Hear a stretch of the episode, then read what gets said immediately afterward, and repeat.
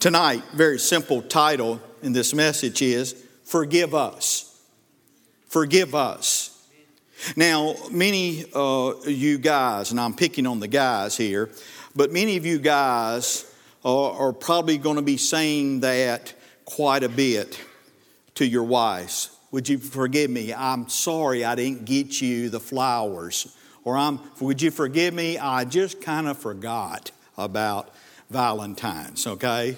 So, uh, ladies, uh, this message will be for you because you'll have to be able to forgive them, okay? So, uh, and some of the ladies said, no, not really. But here in Luke chapter number 11, look at verse number 4, and then we're going to go on to Matthew 6. In uh, Luke chapter 11, verse number 4, this is what the Bible says. It says, it says, Forgive us our sins, for uh, we also forgive everyone that is indebted to us. Now, the key word here is indebted. But in Matthew chapter 6, you're turning over to that now. Matthew chapter 6 and verse number 12, we see that it's a little different wording here but the still the, the framework is still intact. And in uh, Matthew chapter 6, verse number 12, this is how it reads it says, Forgive us our debts as we forgive our debtors. Uh, we see here that we now come in this prayer where Jesus is reminding them or teaching them that when you're praying, forgiveness should be a vital part of your prayer. Now, look at the sequence, though, how it's set up. See, uh, we see that he uses the plural form. He forgive us. Forgive us. Church, tonight we need to understand as a, as a body here, as a corporate uh, body of believers here, that means every one of us should have a prayer of forgiveness, not only for our sins, but for those who have sinned against us. See, I'm telling you, uh, we are living in a day in time where forgiveness is kind of forgotten about. And, and it's sad to say that even in the church, one of the things that keeps a church from doing what it should be doing for the Lord Jesus Christ, because you understand when there's sin, and here we're being taught that if you are not praying for forgiveness for yourself or for others, then that is going to be a stumbling block. That's going to be a hindrance for God moving the way He wants to move. And forgiveness is one of the biggest reasons why many churches are not going forward in the name of Jesus because there's a spirit of unforgiveness within the body. So we understand that, and uh, we see he says, Forgive us. The first thing that we see in this prayer is there must be confession. We must confess our sins. In 1 John chapter 1, verses uh, 8 and verse 10, I'm paraphrasing here, but uh, Jesus is helping us to understand that if you go and say that you have no sin, then the truth is not within you. That means that every one of us has a sin problem. Now, stay with me here. Because there's, there is uh, some theology that's out there that, and I've, I've, I've talked to uh, folks that really believe this, that when they got saved, they said that when I asked God to forgive me and, and, and asked Him to come into my heart, then I'm no longer have a sin problem. That is not what Bible teaches. We all, if you're saved or you're lost, you still have a sin problem. We all have problem with sin. And so here he says, if, if you have, you say you have no sin, then the truth's not in you. But then he goes on, it says, if you say you have no sin, then you're making him, talking about the Lord, you're making him a liar, and the word of God is not within you. But we also see in Romans chapter 7, verse number 24, Paul is speaking here, Now, now Paul, uh, we all know about Paul. Paul is a saved man, but notice what he says in Romans chapter 7, verse 24. He says, Oh, wretched man that I am. Now, this is Paul. This is a saved man talking. Why would Paul say, I'm a wretched man? Because Paul understood, and you'll see it all through here, uh, and uh, deals with it in Romans, especially when you get in chapter 6, uh, and then you go into chapter 7 as well, that Paul understood that he had a struggle with sin, and he realized, even though he was saved, that when he had sin to come into his life, he looked at it as the seriousness that it should be. See, sometimes what happens, especially if you've been in the faith for a while, sometimes what can creep in is that we thought we've got this thing down so well, we think we've kind of arrived, and we just don't think our sin is that big a deal like it used to be. I haven't committed adultery, I haven't gone out and killed anybody, but, uh, uh, but you know, I have a little problem with jealousy, and I have a problem with anger, and I have a problem with pride, but that's not quite uh, as, as severe as somebody else's sin. Paul recognized that no matter what you call your sin, sin is still sin, and it should help us to understand it makes us wretched. And we get serious about it when we come to realize this is a problem. But notice as you go on, he says, Oh, wretched man that I am, who will deliver me from this body of death? Translate sin. Who will deliver me? Now we're talking about a saved man. I thought he was already delivered. He was. But he goes on and helps us to understand is that what is he talking about, this body of sin? I, uh, I came across, and I might have told you this before, but Paul, of course, we know he's from Tarsus. If you do some uh, extra digging in extra biblical uh, sources, you'll see that they had a, a uh, very unusual way that they would uh, punish people there. And in Tarsus, it's been said that if you uh, had murdered a man, killed a man, what you would have to do was strap that man's body up on your body, and you would have to carry that dead body around. Now we understand, not to get graphic, not to get uh, uh, gross about it, but uh, the body starts to decay. And those body fluids start coming into the person that's carrying him as his body. And over the course of time, that dead body starts to affect the body that's being carried to where his death will eventually come to him. That's exactly what sin does. Sin is like carrying a dead body around. And sooner or later, many times it's sooner, that sin will be your demise. It's going to bring you down. So he says, Who will deliver me from that? He's not talking about the penalty of sin because that's already been taken care of. That was taken care at Calvary.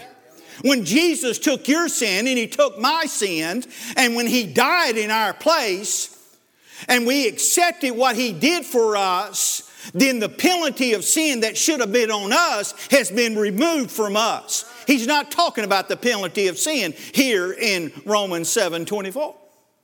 Now, he's also not talking about the power of sin.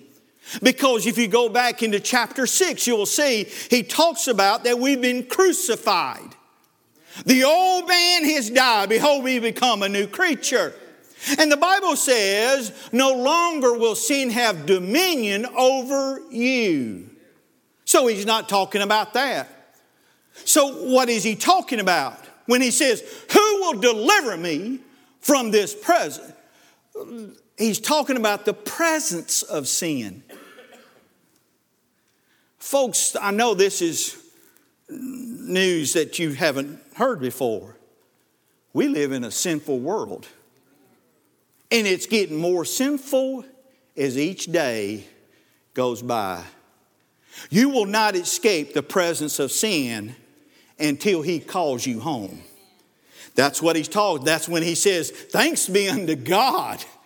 Thanks be unto God. And then when you open up in chapter 8 of Romans, it says that he says, Oh, how, why is he thanking God? Because he says that I am no longer condemned. That's pretty good. You're no longer condemned. But we have to say, we recognize that we have a sin problem. Uh, so we must confess. Now, why does he say that we must confess? You confess, when you confess, then you realize you have a problem. Where your real problem comes in, where you don't think you need to confess, that's when you're in trouble. And so we confess our sin. Now, notice also, he uses one of five Greek words that is made reference to sin. He uses the word debt. But there's other words, and we're going to touch upon this. We also see there's a word that's used. You go to Romans uh, chapter 3, verse 20, uh, verse 23. It says, For the wages of sin is death. You know that? And all have come short of the glory of God. That word for sin is an archery word. It means that you're shooting at the bullseye and you're shooting at the center. And when, if you hit the center, you could be playing darts as well. But if you hit the center, you, you get a 100. That means that you have a perfect score.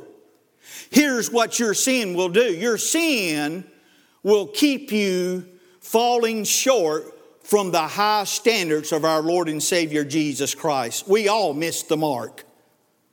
We have sin. But then also he uses a word uh, that's offenses or trans, uh, trespasses. We see now this word means uh, it's reference to a fall or a slip. So this is the bigger, uh, we are trespasses. Forgive us our trespasses. That means that was unintentional. It was an accident because of our carelessness. See, when you fall, most of the time you're falling because you're really not watching where you go. That's the reason when I walk up and down these steps, I'll take my time. Because of my eyesight, I recognize the fact that if I'm not paying attention, I could misstep and then I'd fall out and then you would all laugh at me. Did you? Somebody said right. There was one honest person in here. They said, You better believe we'd laugh at you. Or, you know those little yellow signs that you'll see that says wet floor that most of you ignore? They're yellow sign, but you you you not paying attention, you're careless, you're not you walk through and then you slip. Now that was it was not intentional. It, it, was because of your carelessness. See, sometimes sin, as you're going along, you're not paying attention. You, you didn't pray like you should. Uh, you didn't put all the armor on, or whatever. We could go on and on. You became careless, and because of your carelessness, next thing you know, you've done you, you you've committed a sin, right? But then we also go and we see there's the word transgression. That word transgression, this is intentional. Transgression means you crossed over the line. You saw the line, but you, did you ignored it intentionally. You walked over the line. But not only do we see the word transgression used, but also the word iniquity. The word iniquity here means, the actual meaning means lawlessness this also is intentional. You know the law of God, you know God's word, but yet you saw God's word, you were taught God's word, uh, you heard God's word preached to you, uh, but you became lawless. You, without any regard to what the word says, you went ahead and did what you wanted to do. And so all of these words are used for sin. But here, Jesus makes mention in Matthew uh, and also alludes to it in chapter 11 of Luke that we need to ask forgiveness for our debts. The word means you owe. If you have a debt, that means you owe somebody. Okay, got that? So when you got saved, the Lord Jesus came in, and because of what the Lord Jesus did for you, He's the one that paid the penalty that was deserved for you. He bought you with a price. Now, it's a master slave relationship here, or wording language here. See, you were enslaved to your sin, but the, the Master, the Lord Jesus, went ahead and stepped in. He became your substitute. And the Bible says that not only did He come a part of your life, He became your life. In other words, we are now God's property. And because we are God's property, that means He owns us. That's the reason why we can't go around and saying things like we've seen with women who believe it's okay to kill babies, that it's my body, I'll do what I want to. Where if they're lost, it, they probably uh, can. But if you're saved, your body is not yours, it belongs to Jesus. Your mind belongs to Jesus. And here's what happens with many is that we kind of have compartments of our life. We have our business life. We operate differently in our business life. We have our social life and our leisure life. We operate differently there. We have uh, our church life. And, and, so it's almost like we have a separation. Uh, but here, what we have to understand is Jesus is not just a part of your life, He is your life because He owns you. How can he say he owns me? Because he bought you. Your salvation is free, but it cost him dearly. And so he owns us. And so when we sin against him, we owe him something. Jesus doesn't hold anything to us. We owe him everything because you were bound for hell and you were going to bust hell wide open, but the Lord Jesus stepped in. He paid your penalty. He paid the cost for your salvation and you became His property and He became your master. And when you sin against Him, you owe Him something. That's the reason why we confess our sins. We also see it, there was a cry now, some people say, oh, that, you know, I've asked for forgiveness. That should have been good enough. And positionally speaking, we also see it in Romans chapter 3, verses 24 through 28. It talks about how we've been justified, how we've been became righteous. And we understand when we got saved, we got saved one time. Can't go around and say, well, this is the second time I've gotten saved. No, you can only get saved one time. And so you've been justified, you've been made righteous. Positionally speaking, when Jesus looks at you, he looks at you as holy, righteous. Why? Because he's looking through the blood. And if you're under the blood, that's exactly, positionally speaking, that's how he sees you. But here we're asking forgiveness for our sin, not to get saved again, not because we've broke our relationship, See, uh, John uh, talks about it, and we see it about talking about fellowship here. Uh, in John chapter 10, verse number 28, Jesus is speaking. Jesus says, If you've been placed in my hand, nothing, no one can pluck you out of that. That's security of the believer. And so, your relation, when you sin as a believer, your sin does not sever your relationship ties, but it does sever your fellowship ties. See the difference? You can't lose your salvation, but you sure can lose your fellowship. And so he says here, we confess our sins, we confess our debts.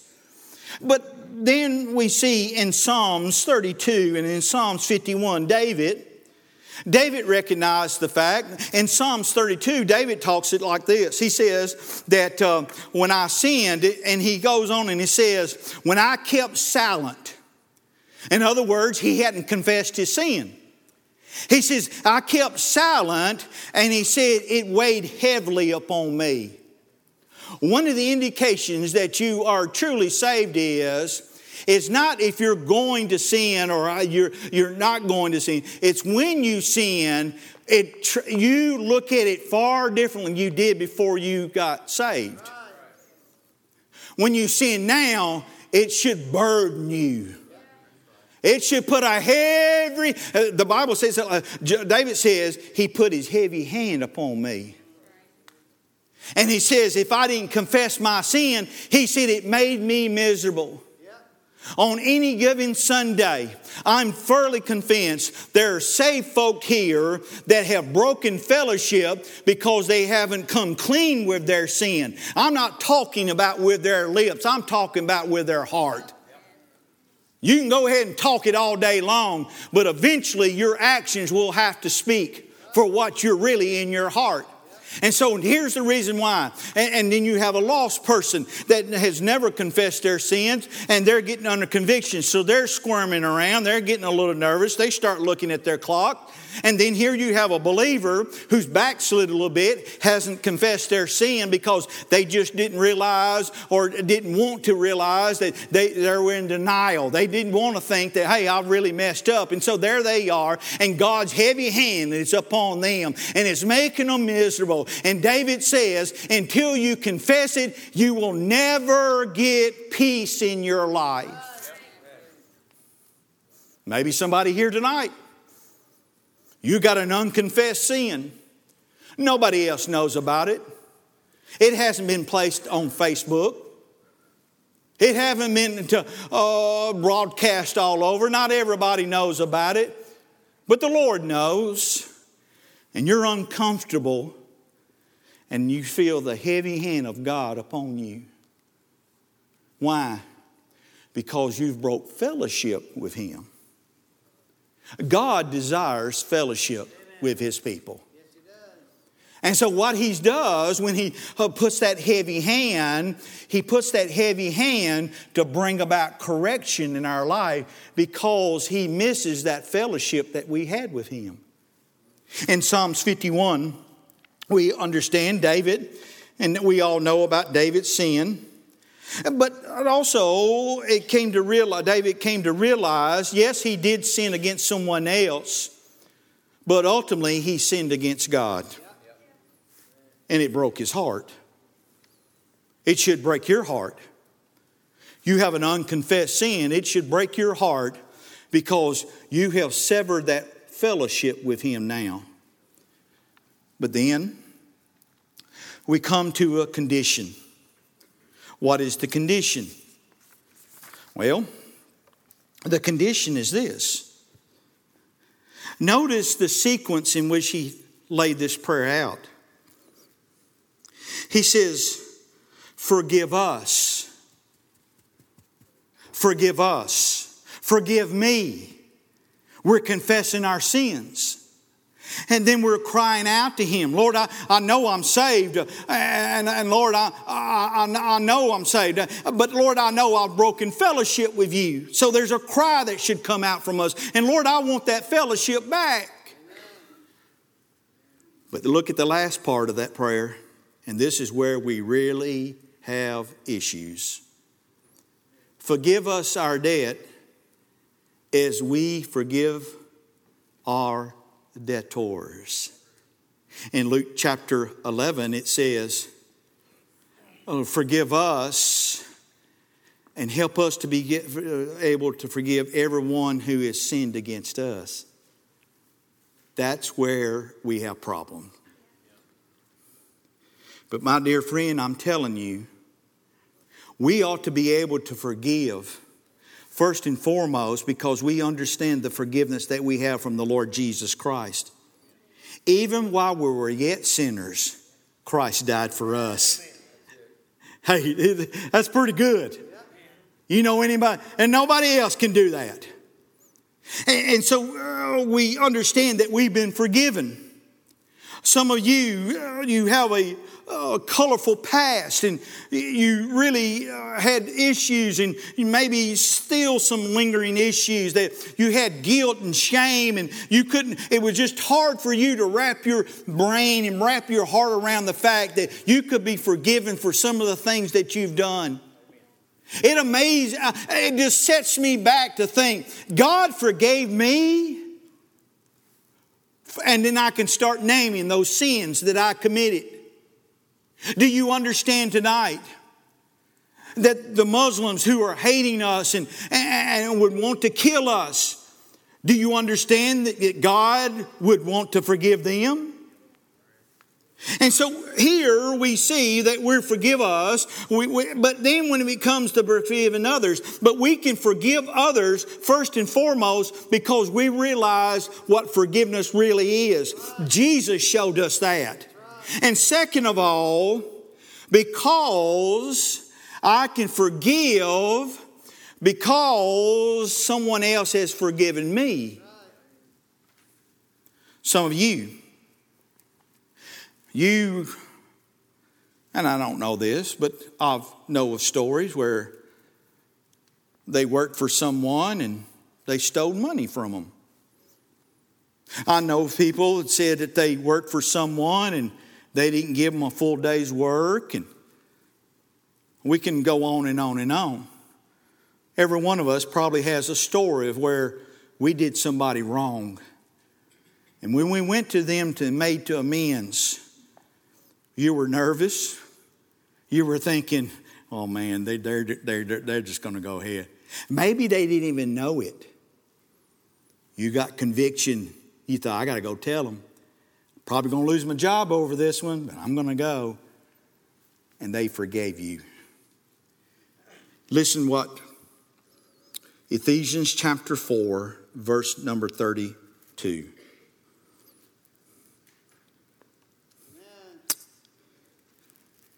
And be ye kind one to another. That's pretty good practice right there, isn't it? Be ye kind one to another tenderhearted. See, some of you, your heart's gotten callous. Somebody's done messed you over, and that's this is the last time they're going to mess me over. Notice he says you got to be tenderhearted. You, you, got, you got to let the Lord start chipping that old stony heart that you've developed because somebody's done you wrong. And you probably had just cause for it as well.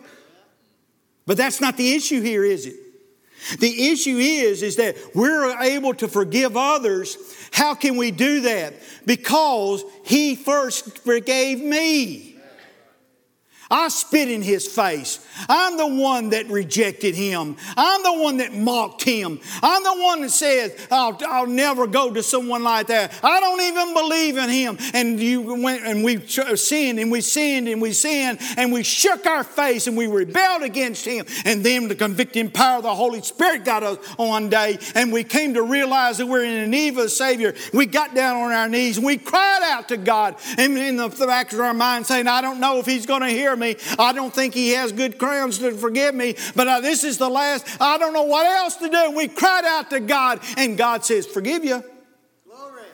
That's right. And the Bible says this He cast it as far as the east is from the west and will bring it to remembrance no more. My dear friend, you can forgive anybody. I don't care what they've done to you when you start to realize what Jesus Christ did for you and how He forgave you of your sins. Be ye kind one another, tenderhearted, forgiving one another, even as God for Christ's sake hath forgiven you. Pretty good. You might be here tonight and you have some unforgiveness in your heart.